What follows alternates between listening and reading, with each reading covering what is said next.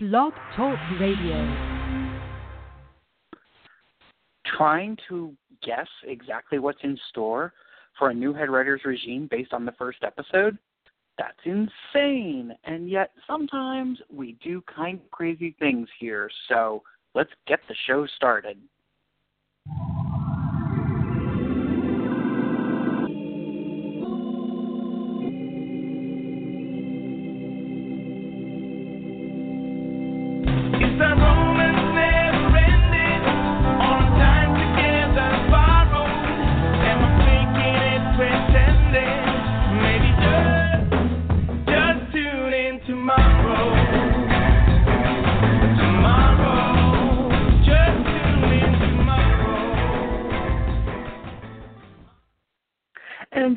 Everybody. Happy Hump Day if you're listening live. Happy whatever day of the week it happens to be if you're listening via the archive.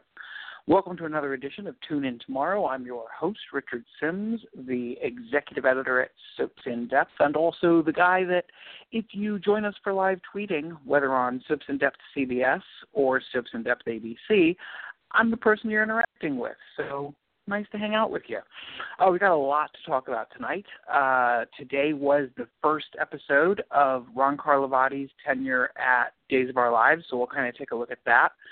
Um, I also want to talk about a conversation that has been coming up on Twitter a little bit of late recently regarding um, uh, Cane's situation on The Young and the Restless and whether or not it was um, whether well whether it was rape. There, there are rape accusations being thrown about, and it's a really interesting topic. It's come up before. The same thing happened a while back with Thomas and Caroline on The Young and the Restless, and of course, it all comes down to an issue of consent um, and whether you you know whether when you're and the fact that it, legally you are not able to consent to sex when you are as um, you know uh, blotto as the people in these scenarios are. Um, for me, it also comes down to another thing, and we'll discuss that. Uh, and of course, there's still no word on what's probably the biggest cliffhanger in daytime right now, which is whether or not William DeVry will sign a new contract. So, or have you know whether he and GH will be able to reach an agreement. So lots of stuff to talk about. If you want to join the conversation, please call me at 714-868-0749. Again, that's 714-868 0749. Once you're on the air, uh, you'll be prompted to uh, send a signal to me that'll indicate that you're on the line. If by chance you are on the line and you think I may not know that you want to come on the show, just uh, drop me a note in the uh, in the chat room or on Twitter. I'll check the ABC Twitter account, which is at Soaps in Depth ABC, occasionally to see if there's anyone there. We have a couple people already on the line, so I'm just going to do some brief opening comments here, and then we'll dive in and start talking to people. Um, as we said, today was Carlivati's first day. Ron Carlivati, who was the head writer at One Life to Live and the head writer at General Hospital, and um, there's been a lot of excitement about this. And of course, we've had time to get ready for Ron Carlivati's first episode because – we knew about it so far in advance and days taped so far in advance you know they tape like five months in advance. So we've sort of had a countdown to this day knowing it was coming. So what did we get? We got a really good solid episode. Um it's like i said it's a little bit ridiculous to judge a new head writer's tenure based on or or even you know to, to judge anything about them based on one episode of a show because of course uh, unless they're going to sort of you know, pull a a uh, Dallas and have a character get out of the shower and say, "Well, all that bad stuff that nobody liked that's happened over the last year was a dream, and it's all starting again now." You know, what you basically got today was one episode, but it was a really good episode. Uh, we got the uh, more information on Angelica's plot against Adrienne. We got um, um, Deidre Hall clearly having a blast playing both Marlena and her uh, doppelganger, which which uh, her doppelganger Hattie, which Hattie you know blissfully uh, misspoke in I believe she called her a doppelganger or some such thing. Uh, the, the the last couple minutes with the Chad Dario Abby triangle with Dario, you know, sort of making this threat and walking out, and Abigail ignoring Chad's message, and and then sliding down to the foot of the bed as the music, beautiful music swelled. I mean, it was just classic soap opera. So there were a lot of things that this hit right out of the bar, ballpark right from day one for me. Of course, only time will tell because right now we're seeing storylines that were picked up as opposed to new storylines being set in motion. So it's it's a little bit difficult to tell what we should expect as a whole. But I'm all in. I'm really excited. It was a lot of fun. Uh, you know, my personal vision, if I was coming in and and you know, in the old days when new soap opera writers took over, we we knew, but it wasn't really you know that big a deal. It was sort of you know the audience wasn't necessarily aware, but now a large portion of the audience, thanks to the internet and Twitter and and the magazines and everything else, uh, a large portion of the audience kind of knows that uh, that it's coming. So if I was coming in, I would totally okay. Here's my plan. Here's what I would do for day one the episode begins and you open on Salem and it's devastated. It's you know been been been hit by a bomb and there's bodies and fire and you know it just looks like it looks like hell has descended upon Salem. And of course the audience is like, what the hell was that? You go to the opening credits, you come back, and the first thing you see is someone waking up from a nightmare uh, and and they clearly were dreaming that. And why I would do that is because you would get so much publicity out of it because it's sort of like saying, sex. Okay, now that I've got your attention, let's consume. You know, let's let's move forward with the episode as regularly scheduled. So I think it would be really fun. I think you you know you would for like two minutes you would set Twitter on fire. You would certainly get mainstream attention for having like kind of played this sort of mean, cruel prank on the audience, and then you know people could settle in and focus on it being really just the next episode of the show. So there's that. Uh, we're going to take our first caller here because uh, I want to get some uh, voices in here, and I need to get a soda because my throat is a little parched. Uh, so we're bringing on 267. 267, you're on the line. Who is this?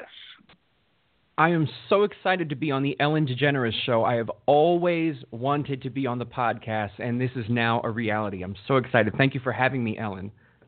Didn't I block your calls? Apparently not, because somehow I found a way to get through. Hello, Richard. Ladies and ladies and gentlemen, it's like old times. If you listened to the podcast before my what I lovingly call my hiatus of like a year and a half, he was a regular here. He is the master over at Soap Central, uh, and despite some of the things we say about one another on Twitter, he is honestly, he is one of my favorite people on the planet. He's one of my dearest friends. It's Dan Kroll, and I am so happy to have you here tonight. Welcome aboard. Welcome back. Uh, you really just thanks. It feels like it's been forever. I took a hiatus. I'm away. I'm doing things. I'm up to stuff, and uh, I, I had the opportunity to sneak a couple of minutes here to hang out with you and all of the people who are listening because there are so many things to talk about. It feels like it, it's a good thing. It's a good thing, and I have to turn my phone off in the background. but other than that, uh, I think it's it's. Uh, I, I'm glad to be here. I think we're gonna have a good time. I'll tell you, watching today's soaps, it was I I was hit by. It felt like a good day to be a soap opera fan. You know, just the shows really were on fire. I felt like everybody put on a good show today. And I sort of wonder, you know, Days of Our Lives filmed so far in advance, and we've known for quite a while that um, that July 19th today was going to be Carla Carlivati's first day. And I sort of wonder, did the other shows step up their game knowing that that was the case you know knowing that oh geez we've got some competition we've got a you know a new player on the field today or a familiar player yeah you know what do you think it's an, you know, I hadn't actually thought about that. That's a pretty interesting idea. Uh, part of it that would work and maybe wouldn't work is with preemptions, with planning for Days of Our Lives all those months and weeks and whatever in advance, and then we have constant news interruptions. It could have it could have gone the other way. They could have tanked and gotten a fluff episode, thinking that this would air at the same time. And really, the only ones that I think it would be an issue for would maybe be The Young and the Restless and possibly The Bold and the Beautiful, depending upon where things air. Uh, GH doesn't really air against Days in any of the markets that I know about, so I don't know if they particularly cared one way or the other if they were better today than others. But I mean, for me, with live tweeting, and I know that you were doing it as well, being in New York and, and me in Philadelphia, we're in the same general time zone and everything airs the same at the same time, I should say. Um, it was hard. I had to pick to choose uh, to tweet the entire hour of days and then pick up the second half of The Young and the Restless because they overlap for 30 minutes. And I really wanted to be there for the first episode of Days, which was killing me. Uh, I had picture in picture so I could still see what was going on on The Young and the Restless. But um, I, I don't know. It's it's a really good question that was the same you know quandary that I had going into it, and I finally decided you know I do almost every day I live tweet uh, The Young and the Restless and The Bold and the Beautiful and General House. Started sort of trying to get back into Days of Our Lives and watching at least the first half before Y&R comes on. Um, over the last couple of weeks, I mean, I've always kept up with Days of Our Lives, but you know, it hasn't really been a show that I was very interested in over the last year or so, um, to put it nicely. Um, so you know, but but today I said no. You know what? I'm going to tweet the whole episode. I'll join the Young and the Restless in progress, and I know it was a little bit of a cheat on my part, but. I I really felt like you know it was a big enough occasion that it was worth doing. Having said that, what were your thoughts of our first episode? It's funny because uh, for the folks out there who were listening and they listened to your scenario of how you would have started your first episode of Days as a head writer to sort of fake everybody out, I absolutely love that. And there's a part of me that thinks that would have been one of the best things to do, or maybe even carry it for the entire episode, really just to get people uh, messed up. Find out everything that everybody hates on the show or that everybody wishes they had done differently. Do it uh, make as many people go as crazy as possible, and then you know say, "Oops, sorry," you know, just kidding. Our real episode starts tomorrow. But you know I like it. You know what would have really gotten people excited if, as we were burning Salem to the ground, oh, should I say it? Can I say it? Will I say it? I think I will.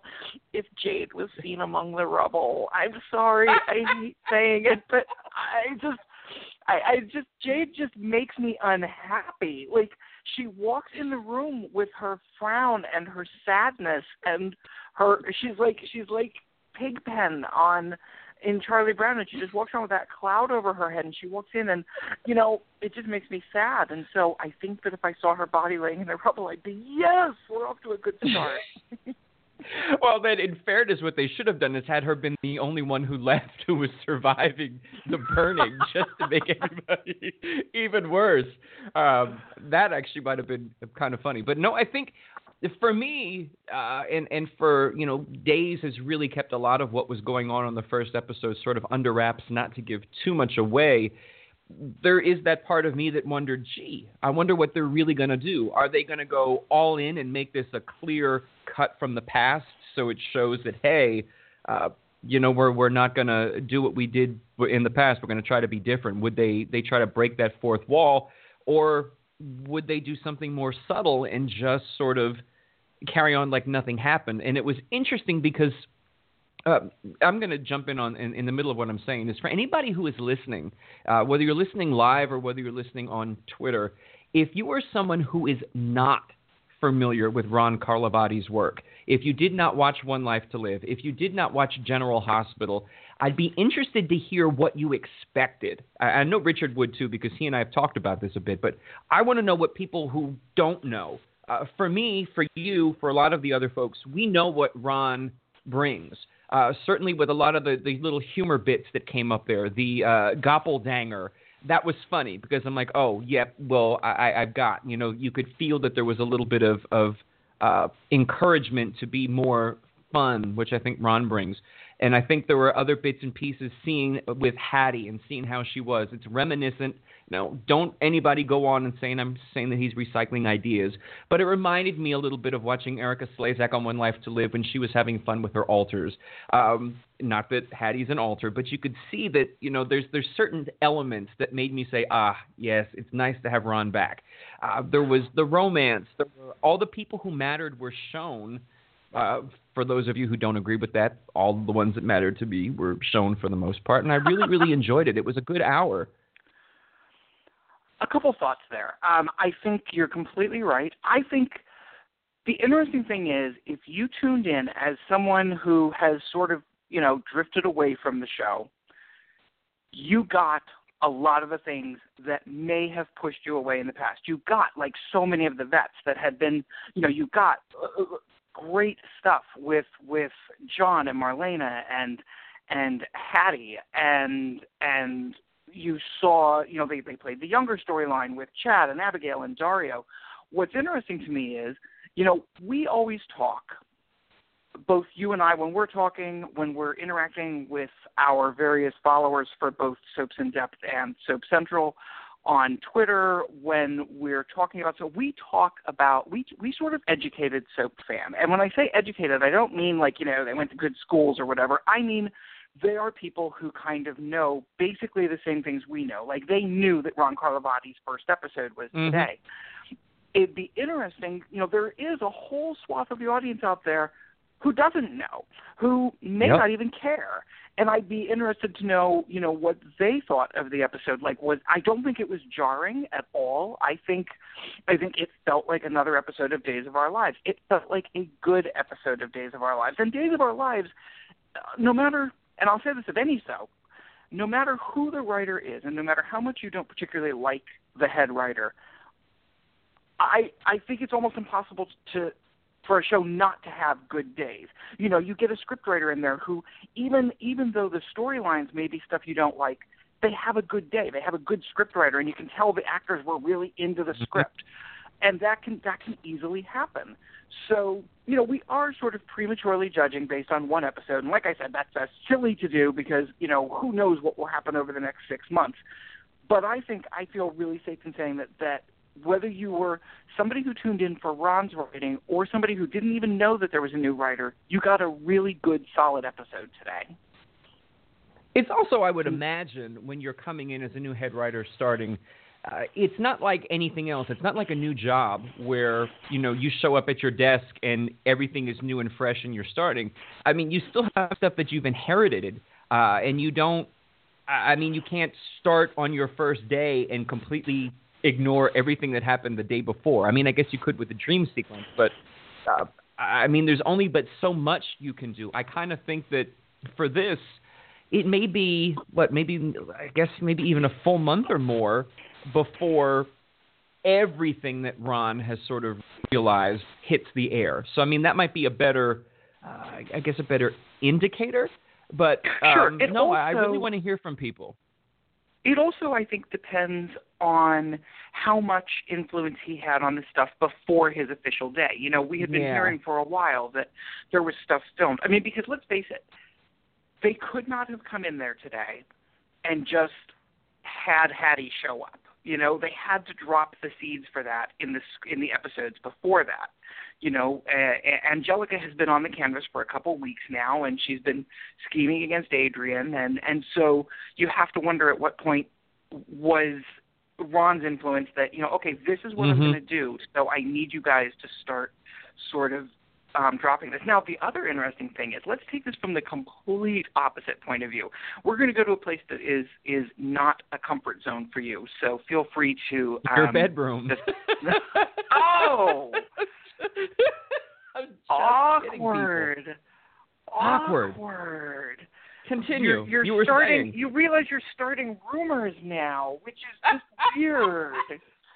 Well, people already That think was- that you hate me, and they ask me all the time, "Why does Richard Simms hate you so much?" And it's I funny know, because and, I know and, that and you honestly, don't. it's so funny. Dan and I, long before we met, you know, we had been interacting online for quite some time, um, and and long before we met, we just we just we were on the same wavelength. I mean, you know, we're just we're just two people who really really get along very very well and connect.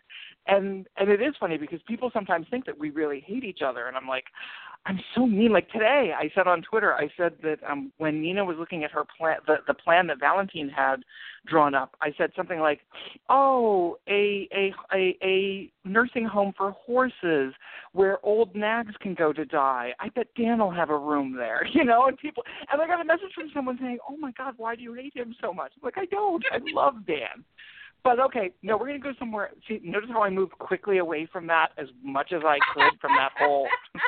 we're going to a different place that you're not necessarily comfortable with, and that is looking at this from the opposite side. Is watching today's episode, I could see certain things where, you know, um, I could see how haters would attack. You know, the things that haters would pick up. They would say, "Oh, you know," because you know, from from the point of view of you have to keep in mind, not everybody likes every head writer. You know, Ron was crazy yep. popular at at General Hospital, but he also had people who really didn't like his style of writing, and so those people looked at it, and you know, you sort of mentioned um, uh, Hattie reminding you of, or, or it could be reminiscent of Erika's uh, uh, Viki's personalities on One Life to Live.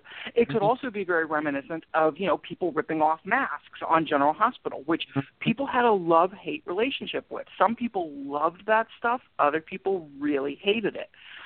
The difference I think here is weirdly it really fits on Days of Our Lives. It's you know if you look at classic Days of Our Lives, they are a show that has supervillains that has sort of over the top plots. And I think what they did today that was kind of brilliant in this day and age, you know, I'm all about soaps need to move into the modern age and and tell you know more relevant stories. But if you're going to tell a doppelganger story in this day and age, you have to have fun with it. You can't treat it like it's deadly serious, and that's what they did today. I mean, those scenes were laugh out loud funny, and and so I'm I'm kind of a I'm a big fan of what they did today. No, I actually agree with that, and I know that I don't know if when we do Young the Restless talk, if uh, we'll get to the part where you talked about, you know, wanting to do something that's a little more current, a little more on trend. I know there's something that we talked privately about with the Young and the Restless uh, that you took some heat for, but uh, it will be interesting. I, I kind of, with Ron, I know in his interview with another publication, he had said that someone for a long period of time said that he would be a good fit at Days of Our Lives. I kind of want to know, did he say, well, what the hell does that mean? Um, or if he understood, you know, like, do you take this as a joke? Um, and then, I mean, I kind of also want to know, uh, I'd be interested to know from Ron the inherent pressures. There was the first bit where he said, you know, uh, he may have been hired before the show was picked up which would be interesting. You take a job and you know you're writing for two months and then you're done because the show is over. But I wonder if I wonder if there's a lot of pressure with the hey Ron, it's up to you to save Days of Our Lives from being canceled. It's on you. Uh, like, is there pressure? Is there no pressure with the well? It doesn't matter really what I do. If they want to cancel it, they're going to cancel it. Uh, I, you know, I, I like. I feel like that's a heap of pressure. At least in my mind, I would see it as a heap of pressure. I feel like it's a huge amount of pressure, and I also feel like it's the pressure put on every head writer who is brought into a show for the first, you know, because mm-hmm. you don't bring in a new head writer when everything's great. You don't bring in a new head writer when the ratings are soaring. You know, you bring in a head writer when there's trouble. And in this day and age, given that, given how many soaps have been canceled in the last decade, you know, when when your ratings are to the point where you're bringing in a new writer, not because the writer quit, not because the writer resigned, but because there's trouble at the show and the numbers are down, that's pressure. Because we know at this point, in the old days, it was. I remember when when we started the magazine in 1997, it was it was almost impossible to imagine soaps being canceled because they just weren't. They just, you know, they just always were and always had been. And now, of course, we're in a world where we have four existing soaps, and it sort of feels as if they live constantly on the bubble. So, you know, yeah, I, I think there has to be a huge amount of pressure there. Um, I want to talk about something that I mentioned in the opening, and I want to get your take on this. It's something that's come up on Twitter a couple times over the last a couple of months, but it's really taken on a stronger um, tone lately, and that's the story on The Young and the Restless with um, Lily Cane and Juliet. Um, there are people, and, and of course they are, you know, it's, it's worth saying right up front, they are Lily Cane supporters. They are very, very, very fervent Lily Cane supporters who believe that what happened in Tokyo was rape. They believe that because Cane was too drunk to you know make rational decisions and give consent that he was raped. This same issue came up a while back on The Bold and the Beautiful when Thomas slept with Caroline, who had been, um, you know, had taken some pills and had a couple drinks and was perhaps not uh, not a highly functioning human being at the time. Um, and I sort of see where they get this. I see where uh, more so in the in the case of Caroline and Thomas because he knew sort of that she was taking pills and that she was drinking, whereas I kind of look at Juliet and Cane and say they got drunk together. Now I know that there are people out there, you know, who want to say that Juliet wasn't drunk or that Juliet drugged him, but there's no evidence of that, and I tend to go with what has been presented to me on the show as opposed to what may have happened. So I, you know, I, I do believe that Cane had, um, you know, less ability to consent.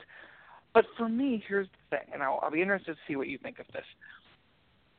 Rape is a serious thing, and it's to me, it is in the eye of the victim, not the beholder. If someone says they were raped, it becomes a whole different thing. Then it's like, okay, now I'm on, you know, I'm on your side now. You are saying you were raped. But but if at no point are you actually saying that, you know, Caroline went out of her way. Well, at first it was a little iffy, but eventually they wrote it that she went out of her way to say, no, Thomas did not take advantage of me. Uh, Cane has not really necessarily said he was taken advantage of. He said that he drank too much and maybe Juliet, you know, shouldn't have let him. But but does it rise to the level of the R word? Go. well, Richard, uh, I guess it it depends on what your perspective is in terms of how you're defining it. I, I think that the issue becomes real life is entirely different than fictional life. And I say that in when you bring up a topic, something that is extremely serious, something where, you know, even topically, uh, uh, there was something in the in the news lately. I, I think it, it uh, was over uh, one of the fraternities, uh, and it may or may not have involved uh, one of the education secretaries where there's now a discussion about whether or not the definitions of rape and that there are certain things that if they happen in, in fraternities that you know it's expected that people are going to drink a lot so maybe if something happens it really shouldn't be rape okay so let's go to this if you're having sex with someone who does not consent cannot consent by legal definition, I mean, unless they do challenges and, and all sorts of other things, it's rape. So there's really no discussion about it. Whether someone I've known back in college, I had done some peer counseling, and there were folks, both men and women, who came in for counseling who, by legal definition, were sexually assaulted. They were raped, but they themselves did not consider that they had been raped. There are also people who get into their mind that, well, it must have been something that I've done.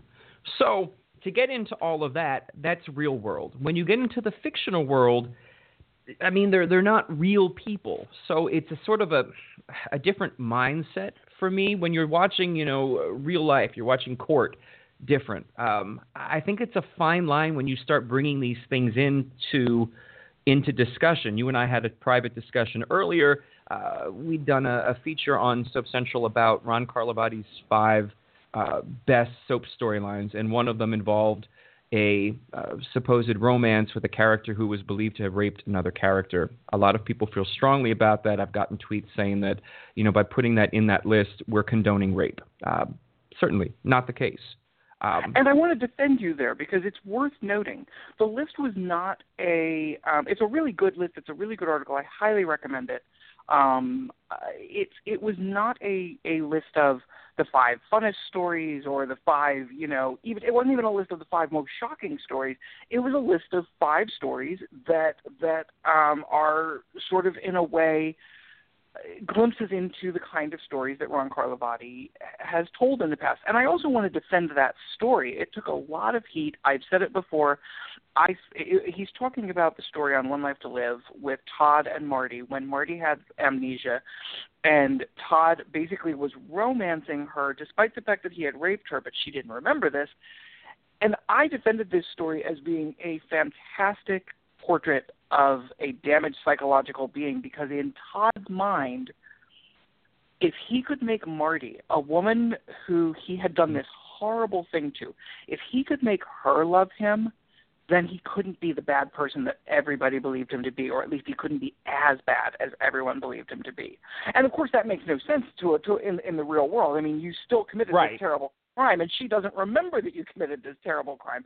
But it was it was a fantastic story. It took a lot of heat. It got cut short. Um, but in my mind, I, I thought it had. I agree with you. I thought it had.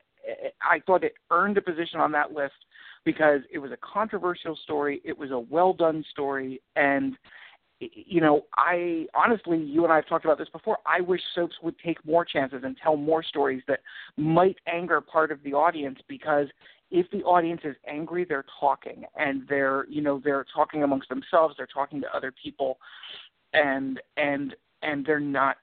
The show isn't just sort of telling the same stagnant stories that it's told 500 times over its the course of its life. It's telling stories that have a more modern bent and have a better chance at attracting the young audience that advertisers. But I also think, praise. though, I, I think that soap fans, and hear me out on this one. I think soap fans need to choose what they're going to be outraged over, and I say that not in regards to whether or not Cane.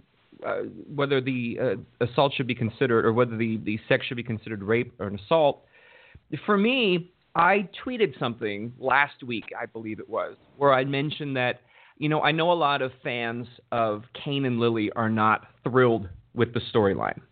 Understand it. I fully understand why. But I said that in in so much that, you know, the storyline may not be pleasing to their fans, that Daniel Goddard and Christel Khalil were knocking it out of the park, that I was loving watching them. And Elaine fan, I believe the Twitter, I won't even, actually, you know what? I'm not even going to acknowledge the actual account, said to me that I was actually a hater. I was a Lane hater because my comment about Crystal and Daniel doing great work was um, I was surprised that they were doing it. And I was saying that they've never done any, my tweet meant that. Uh, I've never thought that they've done any other work. And why am I surprised? Because they're two phenomenal actors, and the fact that I acknowledged that they were doing great work was a knock against their talents. Uh, if you are interacting, if you are a fan of a particular couple, uh, I'm not necessarily speaking for Richard, but sure, what the hell, I'll speak for Richard. If you're a fan of a particular story, a particular actor, a particular soap, and someone in the media or someone in a in a position that could be seen as being power, even though I have none, and you attack that person for acknowledging and supporting the same thing that you like, probably not a good idea. Probably a really good way for whatever it is that you like to end up being dashed to hell if now people are saying, hey, you know, we're saying that the, the folks involved in this storyline are doing a really good job and, and the fans are telling us, you know, shut up, don't say anything, then they don't get covered. Then maybe they don't get front pages on websites or on magazines. I don't know. Uh, I just think if you're going to be outraged, pick something legitimate to be outraged over. Don't get upset with someone who's saying that your favorites are doing a good job. That's all. I completely agree. And and you know, for the record, I kind of come down on the side of don't get outraged. It's a soap opera, you know. I mean, well, it's great that, to be great to be fully invested in your characters. Obviously, we both, uh, and and I'll speak for you just as you spoke for me.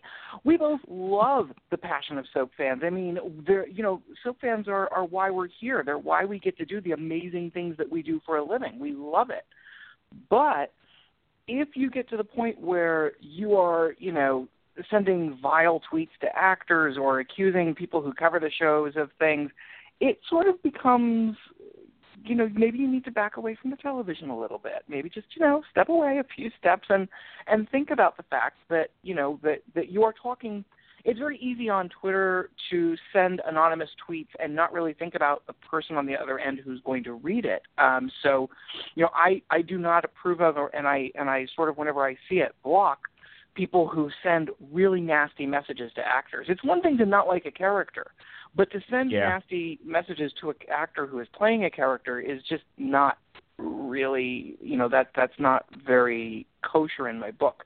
And you know, more often than not, it is, you know, the most passionate fans you will find out there are the single couple shippers. You know, the people who who have Mhm. one couple that they love and watch the show for. And I'm, and, and please understand when I say this, I am not speaking when I say these things of all single couple shippers. Most single couple shippers, just like most Dan Krolls, are perfectly lovely, wonderful human beings.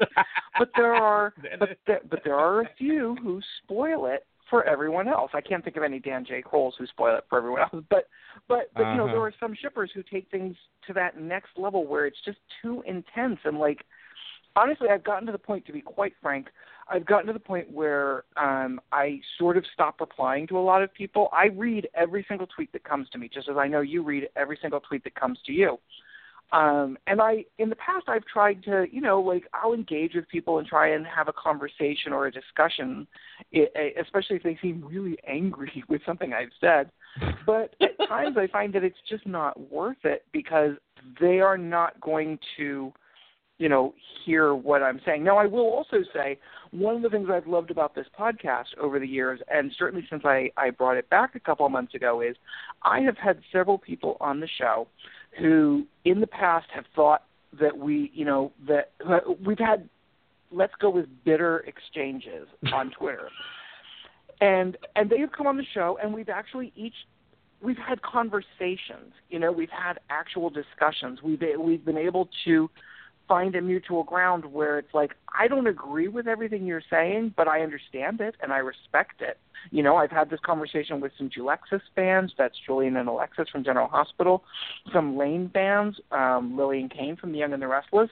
It's it's been so helpful for me because I really like hearing their point of view and I like having more than 160 characters to actually try and explain how I feel and what I think about things. I like talking about my feelings, Dan. I have a question then that maybe you can help me understand. I will I will explain this that uh, I'm someone who doesn't necessarily ship a couple. I'm someone who doesn't even really like to use that word because it just it just seems I don't know. I'm gonna ship people. It's because Hey, you're a uh, bit of a it's it you don't like using that word because you're a little bit of a prude and you're worried that you're going to slip and say the wrong word. Yes, Richard, you are so full of shit. Uh, no, so like, and I don't watch television shows for a particular couple. I may tune in for a particular performer. Like there have been plenty of new shows that have uh, debuted in the fall. I'm like, hey, I really like so and so. I'm gonna check in. My love for an actor isn't net or actress. Uh, just to make sure people realize I'm I'm making it gender neutral. Uh, for a performer doesn't mean that I'm going to watch crap. Um, so I, I say that too. I, I really sort of need the explanation. There always seems to be people who are writing saying that if you break up X, I'm never watching the show again because that's the only thing I watch for. And for me, I, uh, taking the, the point of this being job related, and you know, I have to watch the shows for, for what I do. Richard, of course, you as well. Um, I mean, although I suppose you have minions that you could make do everything and, and just kick back somewhere on a cruise ship and not really watch the shows. Maybe I don't know. 102 Um, days. 102 I knew there was a countdown. I knew it. Uh, so if if I like X couple and Y couple, um, uh, and, and they break up for whatever reason, I'm not. I don't know. I don't have the temperament that says, "Oh, I hate this show. I'm never going to watch it again." And flipping. Um, typically, if there's only really one thing that I like about an entire show, particularly if it's an hour show, I end up not watching it. On the flip of that, like a show like Grey's Anatomy, I love Sandra Oh. I love when she was on Cristina Yang, and when she announced that she was leaving, I'm like, oh my god, one of the things that I love best about this show is going away. Uh, this is going to be devastating. But it didn't mean that I all of a sudden hated Grey's Anatomy and was tweeting Shonda Rhimes to say that you know she's a horrible person for letting this this actress leave and they should have kept her. And I'm never watching your show and I'm never doing any of this. Uh, so like I, I don't get that. I don't understand whether it maybe it's it's hyperbole, people trying to make a point, or if there really are people that are sitting and watching a show that they absolutely hate, hoping to catch six minutes of one particular couple. And to me, like I don't know that I understand that. Why would you? I don't know. I don't know why you would put yourself through that. Uh, to something that you're basically telling me you hate all of it except for one thing. That doesn't make sense. I I am 100% the same. I I always say I don't ship couples. I I if I'm going to ship anything, and I kind of agree that is kind of a silly word, but but if I ship anything, it's stories. I ship stories. Now, if there was a show that I was watching that had 20 stories on it and I only liked one of them, I don't think I would continue to watch. You know, that would be Yeah.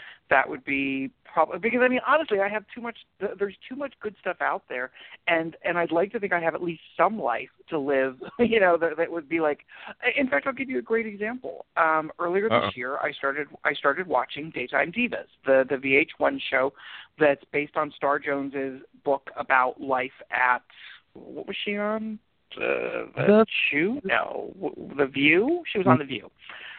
Uh, so I, I started watching it, and and it was fun, and I enjoyed it, and I mainly started watching because I really love Vanessa Williams. I've been a fan of hers for quite a while, but especially since the Ugly Betty years.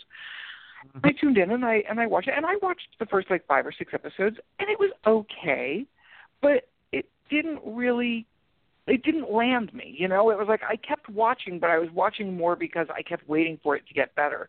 And i finally i had two episodes backed up this week and i was like you know what? I'm just not going to watch this. I've got other shows i want to check out other things i watch regularly. So you know i i just and it's just not it's just not worth it to me. So i do. I i kind of see what you're saying because i feel the same way that that it would take a lot for me to you know to watch a show just for one couple now i interestingly a week or two ago I had a caller who's a very big Lane fan and who I've talked about I've talked on um Twitter with before and I was really interested in her story because she is a huge Lane fan. I believe that she had you know basically said they were the only thing she was watching the show for, but she's also watched the show since long before they were on, you know. Um Hmm. she is now she I, I believe she might have come back for them. Like she checked into the show started watching and and got really hooked on this couple. But they are the only thing that she continues to watch for. Um that makes a little bit more sense to me than than somebody who's been watching the show a long time.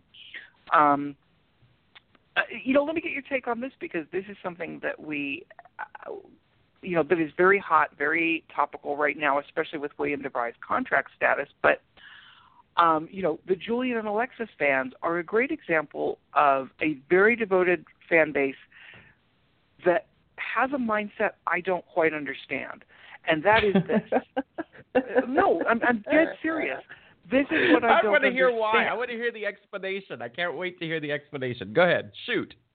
here's what I don't understand. So many of you know, a lot of the fans in the Julian and Alexis fan base group or the Julexis army have said, Yes, we know he tried to kill her and we really hate that.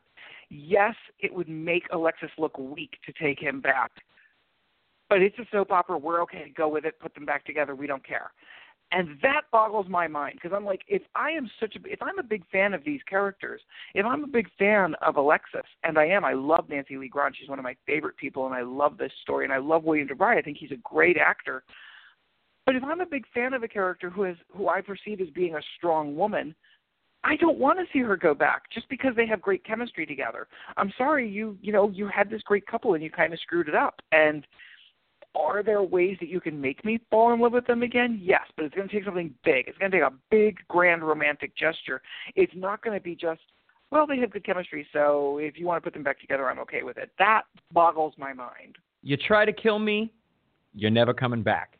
Ever. Exactly. Sorry. Exactly. I mean, exactly. it just for anything it, it just doesn't make sense now i mean we do have let's let's pick for example someone like tina turner who a lot of people see as a very strong woman. And in the past when she had been with ike turner and there was an abusive relationship a lot of times when people are in abusive relations people say oh my god i can't believe that you did that. I can't believe that you would allow yourself to there's there's it's a difference. It's not as easy as somebody saying oh look this person's being attacked, clearly they should know to walk away.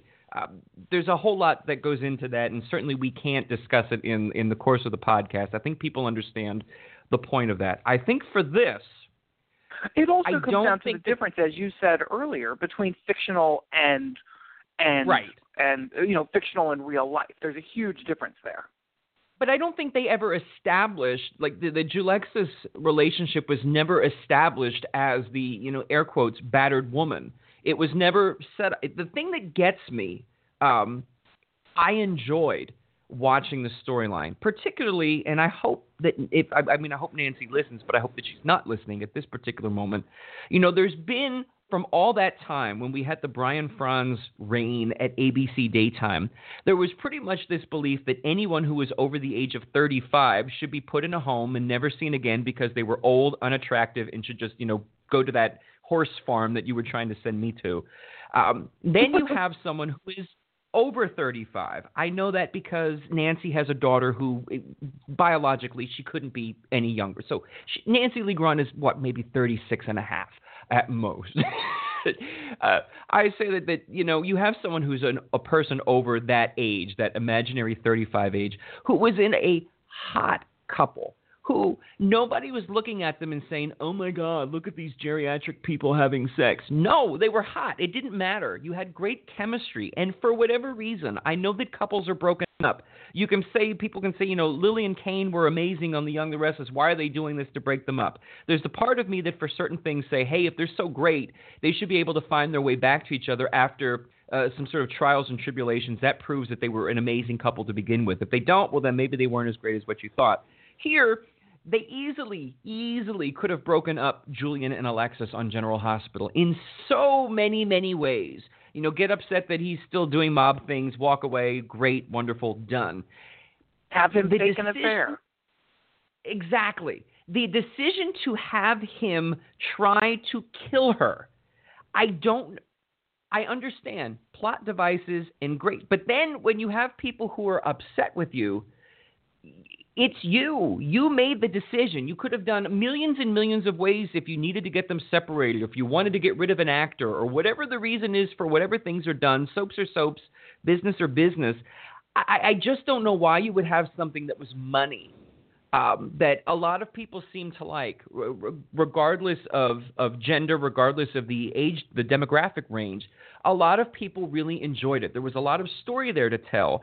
And then they've done something that I just don't think you can come back from. Even me wanting and enjoying the character, I, as a logical thinking person, I just don't. I just don't see. Yes, it's fiction, and I know I talked at the top about you know there's a difference between the fiction and the reality of it. This is one of those things that even in fiction, I just don't know that I can condone them putting back someone relatively quickly that said, "Oh yeah, sure. Remember that knife you held to my throat? I forgive you. Kissy kissy wink wink happy face emojis." It doesn't work for me on any level, and I'm more upset with the fact that they chose to do that than they split them up because as I said, I don't watch any show for one particular couple. I may like them, but the fact that that's how they chose to break them up, and now they don't know what to do because people are upset and because they can't really put them back together and and pretend that this didn't happen.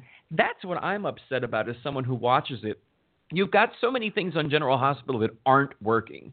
Many, many things many not things. working. And I think and I think this goes back to one of the biggest, and that is the badly, badly, badly broken moral compass that is the majority of the canvas on General Hospital.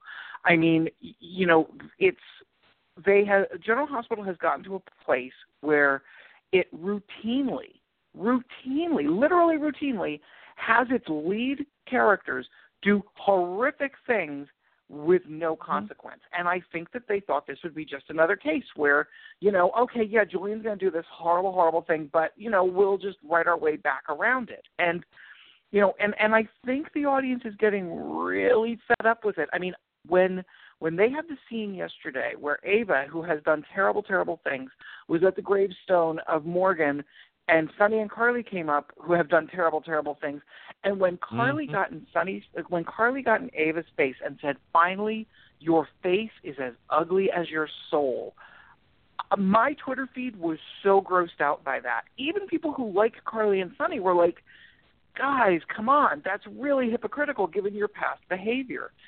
And and you know, or Valentin just sort of getting away with you know like, like he he he killed Nicholas. He shot Kevin. He's done terrible, terrible things, and a phone call from from you know Robert, whoever's running the WSB these days, and Anna was sort of casually like, well, you know, okay, he got away with it this time. Shucks, it's it's bothersome because there's so much. You know, we live in a world where we need you know, crime needs to be punished. We need to see good triumph over evil. And right now, there is no defining boundary because all of the heroes of General Hospital are bad guys, and the few that aren't, like Dante, don't get a storyline. You know, they like when's the last time Dante had an actual storyline that didn't involve like a baby? Never. Uh, back, I guess, when he found out who he was, that he was Sonny's kid. I, I think here's the thing: if you're doing these things, and if you can't come up with a, a, a realistic way to have a bad deed justified or to uh, you know come up to with some sort of terms to it. You don't do it. You don't just keep having people shoot people.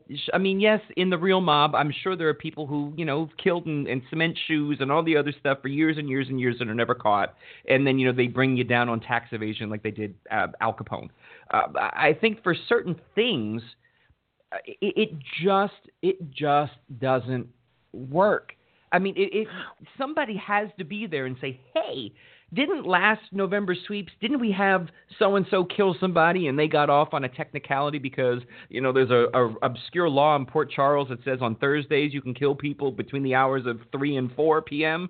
Uh, I, like I, I think it's insulting. Like you said, I mean, it's just at the point where the things that are supposed to give payoff, long lost sisters, um, you know, mystery illnesses, uh, murder mysteries, things where there should be a payoff, and you put all this time into it, and you get and you get and you get, and you're putting up with it for three months, and then you get some really, really lame, unthought out plot resolution that makes you ask yourself, why did I watch this? I was waiting for a big payoff. Hey, these are these secret sisters. Let's wait for the sparks, and nothing. And then and you, know you have people who are doing bad things. It just it doesn't make sense. And you know what's interesting is if you look at Bold and the Beautiful, one of the things Bold and the Beautiful does that's fascinating to me, and they do it all the time, and they do it uh, uh brilliantly. You know, 99% of the time where a Bold and the Beautiful plot is going. You know, you know that okay, you know, at some point we're building toward this event. This is going to happen. And despite the fact that you know it's coming, when they play the fallout, it's always it's always good. You know, it's like you knew it was going there, and yet when it got there, it turned out to be they they they, they played it good because they they're giving the audience what the audience needs. They're giving them the fallout that they expect from an event. And we're not getting that on General Hospital right now. I mean, you look at Liz and Hayden, there was no payoff to that. You know, what was the point mm-hmm. of us all going to Cassadine Island and and having Nick be murdered and Kevin shot, and then we get back and there's no fallout from it. There's no consequence. Claudette fallout of the Claudette yep. story. You know, like there's just there's no payoff, and I can't help wondering if this is a problem of a couple things: writing by committee, but also not writing long-term story. Sort of like you know going week to week or maybe a couple months in advance, but not saying, okay, this is our story. It's going to start here, and and we're building it. And six months from now, it'll do this, and a year from now, it'll do this. And I think that's so important to strong soap opera storytelling. I think you have to. I'm not saying that it has to be written in stone, but you have to have at least some idea of when you when you set a series of events in motion, what the actual payoff is going to be, and what's going to happen as a result of that payoff.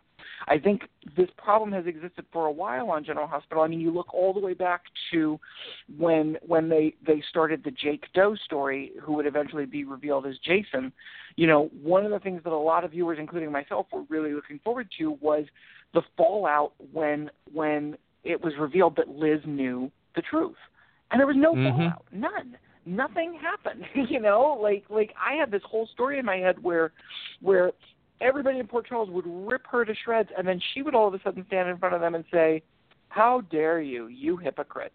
Look at everything you have done, and you are going to judge me for doing this in the name mm. of love. I had a chance mm-hmm. to have a, you know, like like there's there was a there there was a possibility for this amazing payoff, and instead it mm. just sort of fell aside and went to the next story.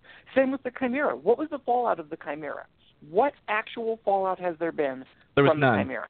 None. None. None. And Just that's a drinking problem. game. I'm like literally. That's what I think it was. It was all to make a drinking game.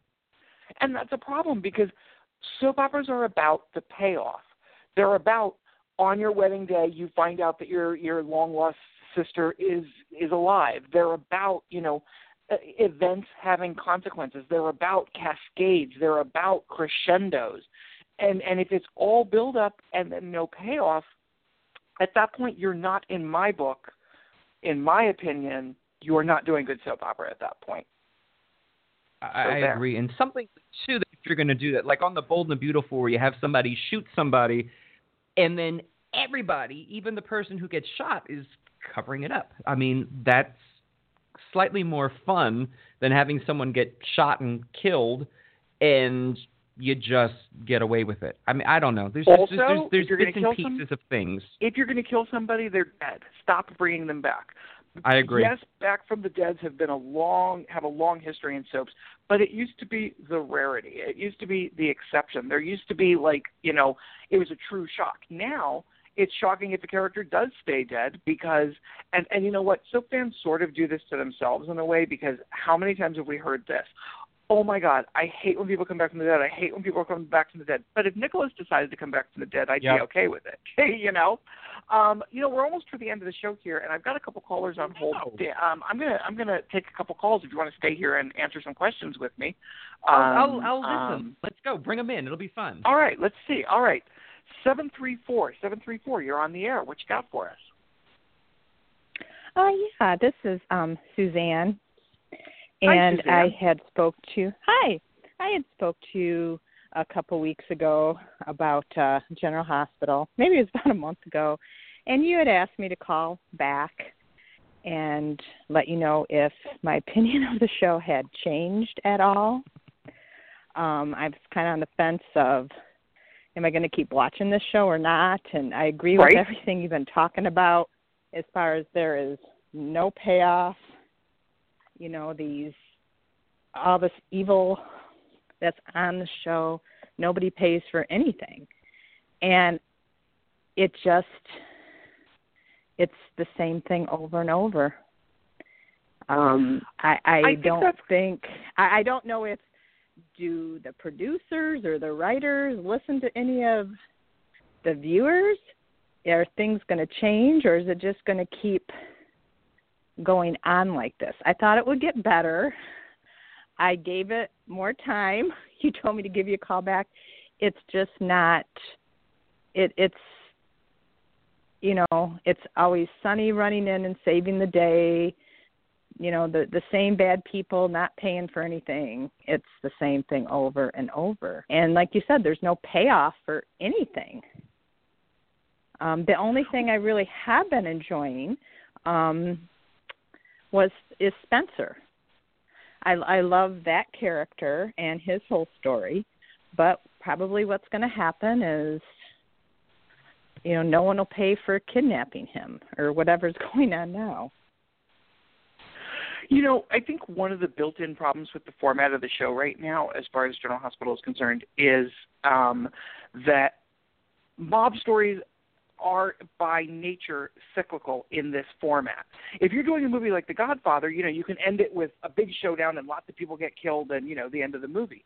But when you make your lead characters mobsters, they can't ever really be punished because the story has to go on. Um, folks, if you're listening live, um, we're about to lose the feed, and uh, so I want to thank you for listening. We're going to continue. We've got another caller here on the line. I'm going to take that call and answer another uh, or, or get their feedback. Again, if you, you're listening, this you Dan Kroll has been on the line with us. You want to say goodbye, Dan? Bye, everybody. Thanks for hanging out with us. It was a fun we're going to continue for we're going to continue for a few more minutes. Dan, send out a shout out to yourself. Oh, hey, if you want to follow me and see what I'm up to with my shenanigans, soaps, and Kroll Manor, follow me at Dan J. Kroll on Twitter, or you can, of course, see what we're doing in the world of soaps over at soapcentral.com. and I, of course, am Richard Simms, the executive editor at Soaps in Depth, and y'all know you can find me just about everywhere. We're going to continue. So if you're listening to this in the archives, never fear. We're going to go on for a few more minutes um, because I want to I want to give these people who have very patiently sat on the line a chance to um, respond to the things Dan and I have been blathering about.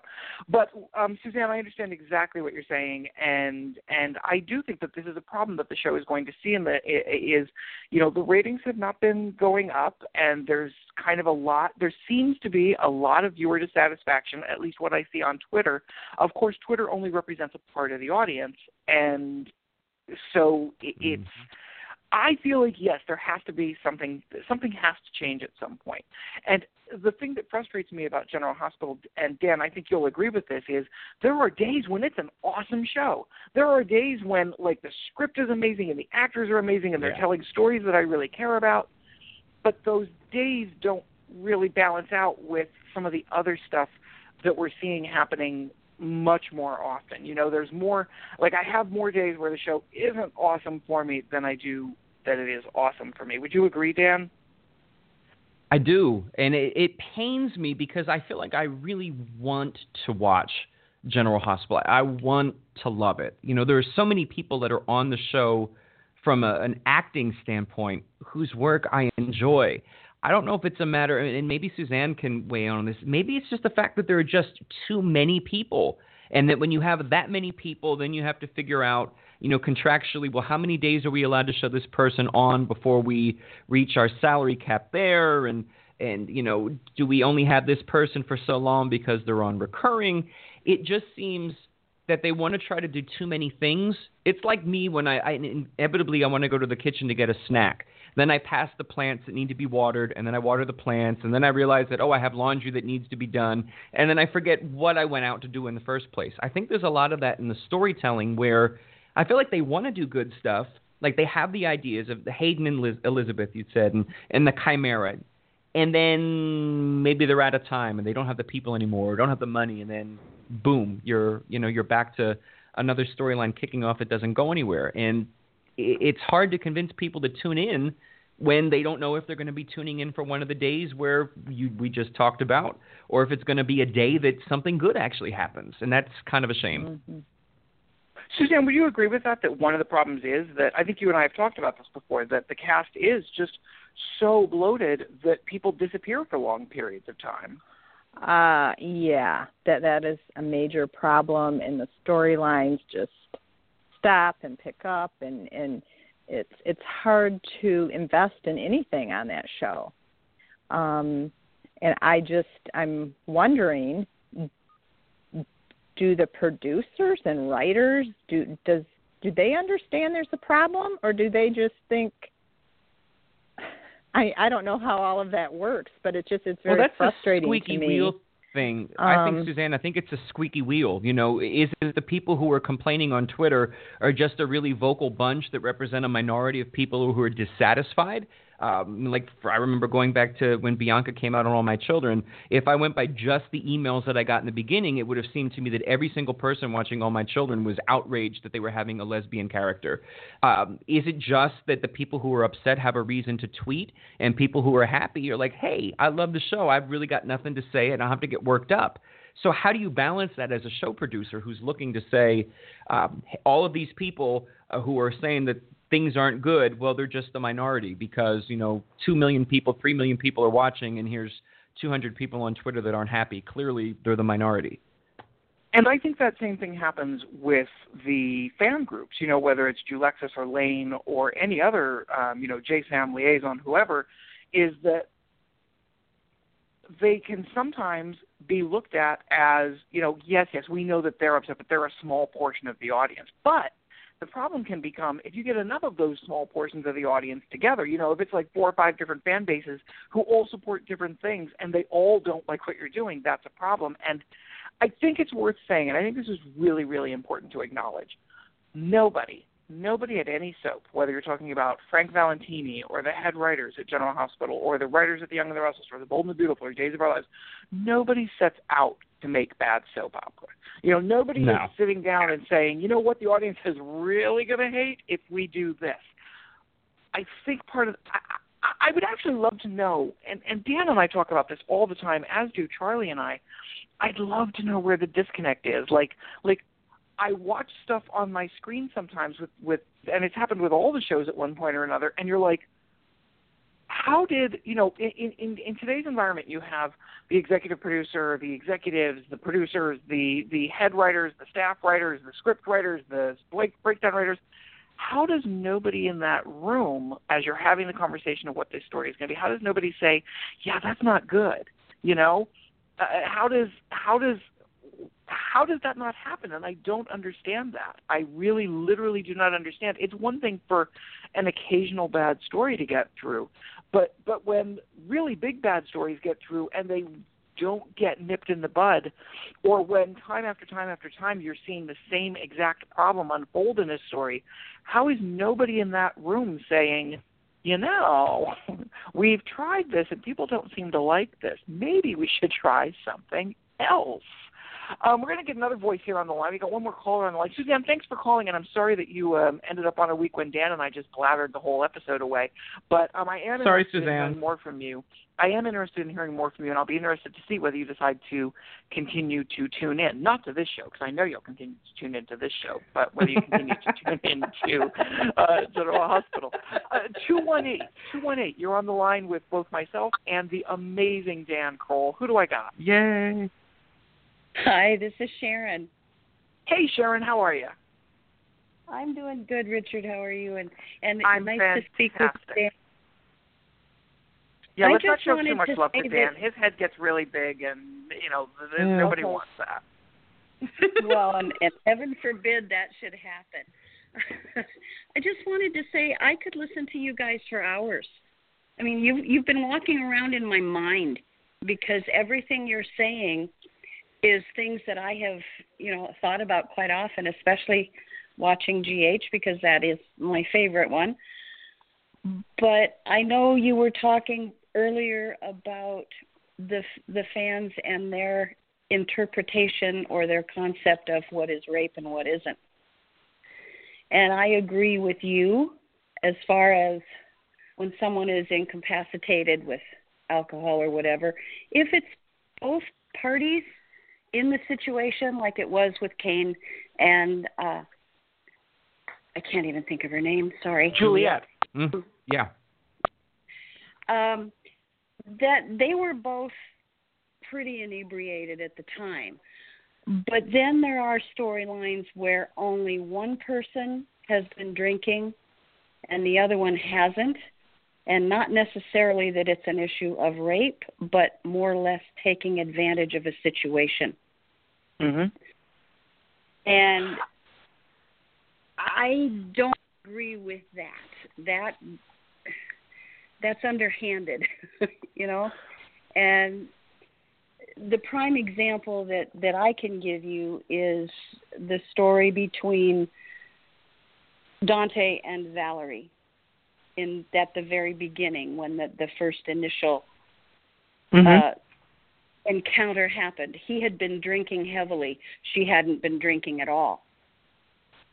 And that to me was a let's take advantage of this situation that I want more than the other party does. Hmm. And it, that to me is, is kind of underhanded, but I understand why they did it. And I didn't like the storyline at all. However, like you said earlier, there were some amazing performances. And as much as I didn't enjoy the story, because for the most part, I'm a huge Dante and Lulu fan, always have been. And a lot of my friends that are also Dante and Lulu fans did not understand why it didn't bother me as much as it did them. And it was mainly because of the great performances we were seeing. The only thing that really did upset me more than anything was, again, something you mentioned. They completely changed a personality. They take one individual that you've watched for years and you've watched them develop a moral compass in this character and all of a sudden it the character is doing the exact opposite and you're sitting there saying no he would not do that. And that's where it gets difficult for me because everybody has personality quirks and everybody has issues come up that create them acting in a way that they wouldn't normally do. But to take a character his innermost character, his, his moral compass, regardless of who the character is, and completely turn it inside out is is not only hard to accept, but it's hard to watch because you know inside that this isn't right. And I loved Ron Carlivati's writing. I enjoyed a lot of it. But when that particular storyline came up, I think that pushed the envelope too much. And I, I understand, yes, they were looking at a way to split Dante and Lulu to see if there was interest in them going in another direction from viewers. And I get that. But I just think it was it was tough to watch. And if you're a if you're a fan of the character and the actor, it's hard to to watch them trying to become someone you know they're not. Does that make sense? It totally does. I think that's, and I think that's, you know, that's a case of, and Dan and I talk about this a lot, of forcing a plot on an act, uh, on a on a character that doesn't necessarily fit. Like you know, you want to do this particular plot, and you know maybe it would work better with another set of characters than it does with this one. Um, but you know, the thing that's interesting to me is I talk a lot about how I would like to see soaps sort of modernize. You know, I'd like to see them tackling issues. I I and this is a great example of a topic like I would love for them to do a story where Cane accused Juliet of rape and let's play it out in the court and let's play it and let's really examine all different sides of this, you know, like like her saying I never saw it that way. We were both drunk. Him saying you don't get it. I you know you, you there's just so much to play there. Same thing with um I mean originally I loved and I've talked about this before. I loved that they introduced Juliet as a strong woman who after having slept with Cane, she was like, "It's not a big deal. You know, we we had sex. It happens. It's not a big deal. I know you're married, and I'm really sorry, and it's a, it's cool. It's a secret. It'll never come out." and then play Cane allowing his guilt over it to be the thing almost like the telltale heart uh, that sort of starts to give him away. And then you can still play Juliet's pregnancy and have her decide, you know what, a, I'm a modern woman. This is an accident. I didn't mean this to happen. I'm going to have an abortion. And that freaked Cane out, not because he wants the baby, but because he doesn't believe in abortion. I mean, like, there's so many things you can do that that elevate a story to a new level where it's it's not basically the same story that we've seen before, and it it, it, it allows this this character of Juliet to be a strong modern woman who, you know, yes, her morals may uh, it may morally outrage some of the audience, but I don't think there's I don't think it's a bad thing to have people sort of talking because they are morally outraged by a set of values that don't agree with theirs. And Dan, um, we're wrapping this up now, so I'm going to give you the last word here, uh, whether it's on that or any other topic that you'd like to wrap us up on here. I'll wrap it up on that. You had mentioned there are so many things that you can do just in general. I think you talked earlier about you know the back from the dead. Let's not uh, let's keep a character dead. How about this? If you don't want to get into an issue of something sticky being uh, possibly uh, objectionable, let's stop having rape be a plot line every couple of months. Let's not make it that it just becomes the go to, like the back from the dead, like the multiple personality disorders, not like doing quickie uh, alcohol abuse where someone becomes an alcoholic for a sweep story and then a couple years Katie you forget Logan. they're drinking champagne. Yeah, exactly. Like things like that. Let's just not play fast and loose with things that are serious. Let, there are so many other things that can be told. Why not tell some of those other stories? Why not? Why not? and that is sort of what we generally talk about here a lot is why not and what if. Dan, I, I really did not intend to. I, I when I invited you earlier today, I hoped you would show up. I certainly didn't intend to keep you for like you know 85 minutes. And but I am really really glad because honestly, I miss when we've had the opportunity to do this. I love talking soaps in general, and I really love talking soaps with you because it's it's fun. I always come away from it seeing things from a slightly different perspective, and it's it's nice you know, not to have an echo chamber where it's just me and people agreeing with everything I say. not that I don't love when people agree with everything I say, because they let's let's be honest, I do. Um, but it's also nice just because you know I think people miss hearing you. I I know I do, so I'm glad to have you here. We'll wait until we do our special live video version of this show from the pool at Kroll Manor coming up, hopefully in a couple of weeks. Spoiler alert, it's going to be fun if it happens it is going to happen. And spoiler alert: don't tune in looking for nudity because I'm going to be wearing a head to toe bodysuit. doesn't mean I'm going to be by the pool. Does not mean I'm going to be, you know, no, no, no, no, no, no. That happens. I I take off my shirt one place and one place only, and that is the aforementioned bedroom when I am alone and the lights are off. Even I don't want to see that. I shower with my clothes on, so it'll it's, be fine. A never we'll nude. Remember that from Arrested?